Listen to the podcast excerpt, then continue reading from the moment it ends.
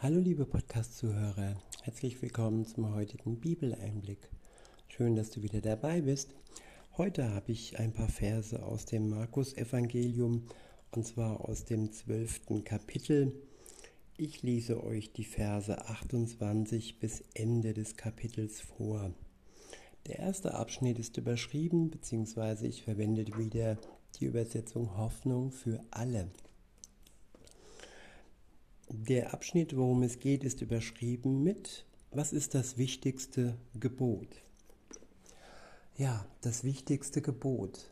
Viele sagen ja, oh, ich habe nicht getötet, also bin ich kein schlechter Mann. Die Frage ist aber, habe ich das wichtigste Gebot in meinem Leben befolgt? Und darum geht es hier in diesen Versen. In Vers, 3, in Vers 28 heißt es, ein Schriftgelehrter hatte diesem Wortwechsel zugehört und war von der Antwort beeindruckt, die Jesus den Sadduzäern gegeben hatte. Er ging zu ihm hin und fragte ihn, welches ist von allen Geboten Gottes das Wichtigste? Jesus antwortete, dies ist das wichtigste Gebot. Hört, ihr Israeliten, der Herr ist unser Gott, der Herr allein. Ja, das ist der Anfang des Gebots. Der Herr ist unser Gott, der Herr allein. Wir sollen uns nichts außer ihm zum Gott machen. Keine Mischreligion aus Islam, Buddhismus, Christentum. Nein, alleine Jesus ist der Schlüssel ins Paradies. Er allein. Nur er ist für die Menschheit gestorben, damit sie und ihre Schuld ja nicht mehr das Problem haben, dass sie von Gott, dem Vater, getrennt leben müssen und das ewiglich.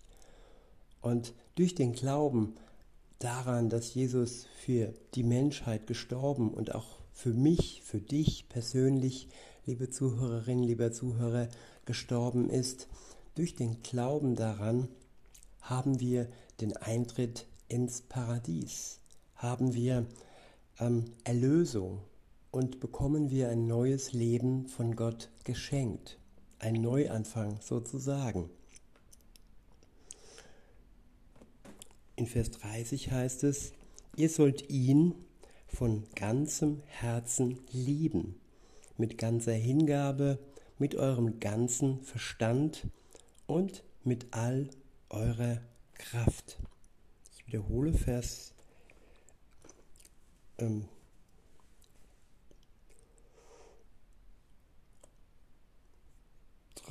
war das. Sorry, ich bin weggerutscht. Ihr sollt ihn von ganzem Herzen lieben, mit ganzer Hingabe, mit eurem ganzen Verstand und mit all eurer Kraft. Ja, viele Menschen sind halbherzig unterwegs, nur mit halber Kraft. Aber Gott wünscht sich von uns, dass wir mit ganzem Herzen, mit voller Kraft und ja auch gefüllt mit seiner Kraft unterwegs sind. In Vers 31 heißt es, ebenso wichtig ist das andere Gebot. Liebe deinen Mitmenschen wie dich selbst. Ja, hier gibt es keinen Lieblingsmensch, hier gibt es den Mitmensch, der Mensch, der mit uns im Leben unterwegs ist, den Gott uns zur Seite gestellt hat, ob wir das jetzt wollen oder nicht. Wir sind jedem Menschen, jedem Mitmenschen, der zusammen mit uns lebt, die Liebe schuldig. Jesus starb für uns aus Liebe. Und wenn wir dieses Geschenk annehmen, dann ja, können wir durch die Liebe des Geistes, der in unser Herz ausgegossen wird, befähigt werden, ja andere Mitmenschen selbst zu lieben. Weiter heißt es, kein anderes Gebot ist wichtiger als diese beiden. Ich wiederhole nochmal, ab Vers 31. Moment, bin ich hier wieder ganz woanders. Hier. Beziehungsweise, ich fange nochmal ab Vers 30 an. Ihr sollt ihn von ganzem Herzen lieben, mit ganzer Hingabe, mit eurem ganzen Verstand, mit all eurer Kraft. Ebenso wichtig ist das andere Gebot. Liebe deinen Mitmenschen wie dich selbst. Kein anderes Gebot ist wichtiger als diese beiden. Darauf meinte der Schriftgelehrte, richtig, Lehrer, das ist wahr.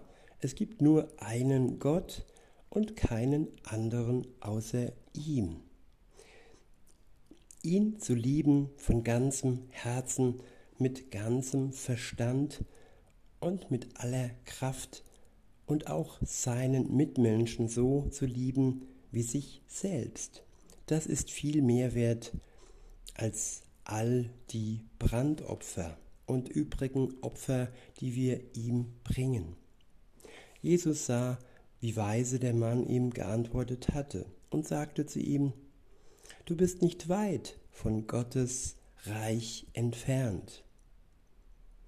Danach wagte niemand mehr, Jesus weitere Fragen zu stellen. Ja, liebe Zuhörerin, lieber Zuhörer, wie weit bist du von Gottes Reich entfernt? Hast du die Schwelle hinein in ein Leben mit Jesus überwunden oder stehst du noch davor und hörst zu und schaust und überlegst?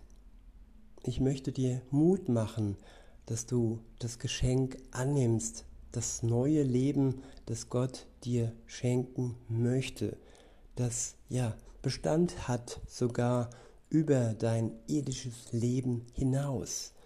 Dein irdisches Leben ist nur eine Hülle, die du verlassen wirst, wenn du ja die Tage deines Lebens, wenn die Tage deines Lebens gezählt sind.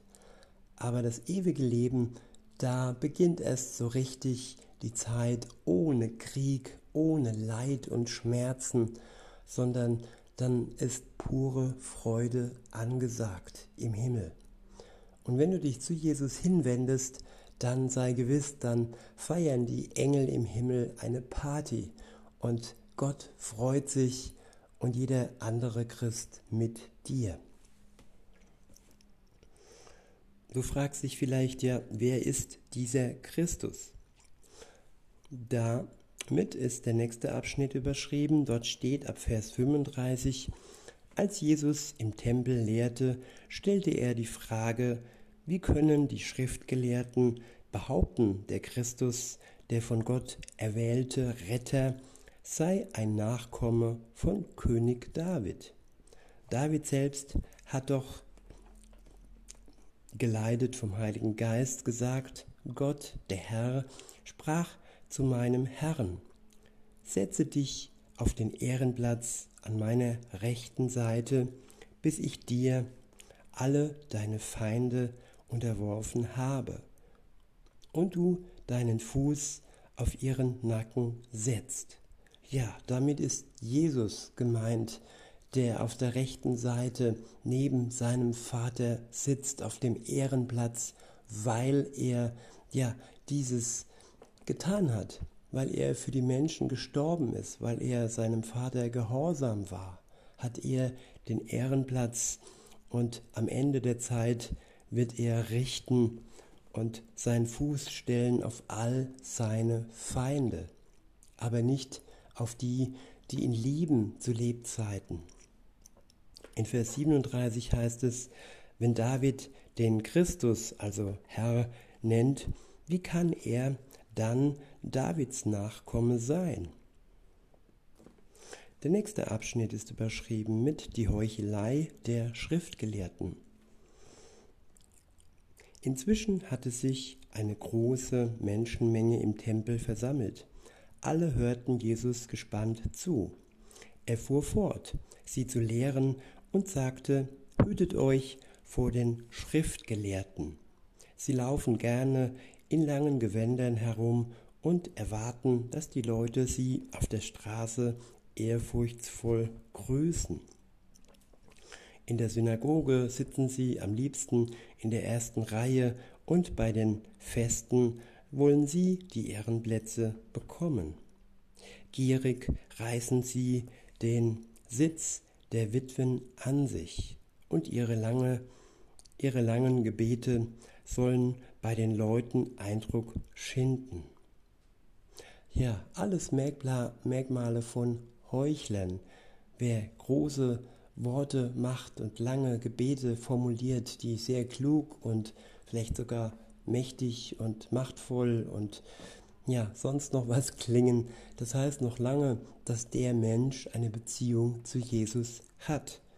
Da heißt es genau hinschauen, ob in seinem Leben Jesus eine größere Stellung hat als sein eigenes Ego, dass er nicht immer gelobt werden will, sondern dass er eins gelernt hat, Gott zu loben an erster Stelle. Weiter heißt es, Gottes Strafe wird sie besonders hart treffen. Der nächste Abschnitt ist überschrieben mit viel Geld, aber kein Opfer. Ab Vers 41 heißt es, Jesus setzte sich nun in die Nähe des Opferkastens im Tempel und beobachtete, wie die Leute ihr Geld einwarfen. Viele Reiche gaben hohe Beträge. Dann aber kam eine arme Witwe und warf zwei der kleinsten Münzen in den Opferkasten. Jesus rief seine Jünger zu sich und sagte, ich versichere euch, diese arme Witwe hat mehr gegeben als alle anderen. Ja, all die Spenden, die reiche Menschen machen und die ja mit vielen Nullen ähm, versehen sind, es ist im Vergleich zu ihrem gesamten Reichtum meistens nur ein Tropfen auf den heißen Stein. Und so ist es auch bei den Opfern, die Menschen Gott bringen. Das muss nicht immer ein Geldopfer sein, sondern das kann auch Zeit sein. Manche opfern nur den Sonntag und den Gottesdienst und danach leben sie ihr Leben ohne Gott. Es kommt immer auf die Herzenshaltung an und auf die Hingabe, die ich ja mitbringe, wenn ich Gott etwas schenke. Und das aus Dank heraus und nicht, weil ich zittere oder weil ich Eindruck schinden möchte anderen gegenüber. Nein, aus einer ganz persönlichen Beziehung zu Gott her, die aus dem Dank hervorkommt, dass er mich persönlich gerettet hat. In Vers 44 heißt es, die Reichen haben nur etwas von ihrem Überfluss abgegeben. Aber diese Frau ist arm und gab alles, was sie hatte, sogar das, was sie dringend zum Leben gebraucht hätte. Ja, lasst uns frei geben das, was uns nur hindert, Jesus Christus nachzufolgen. Es geht hier nicht um Selbstmord und um ein Aushungern von sich selbst. Nein, Gott versorgt uns und wenn wir geben, dann wird er auch viel zurückgeben. Das ist gewiss. In diesem Sinne wünsche ich euch noch einen schönen Tag und sage bis denne.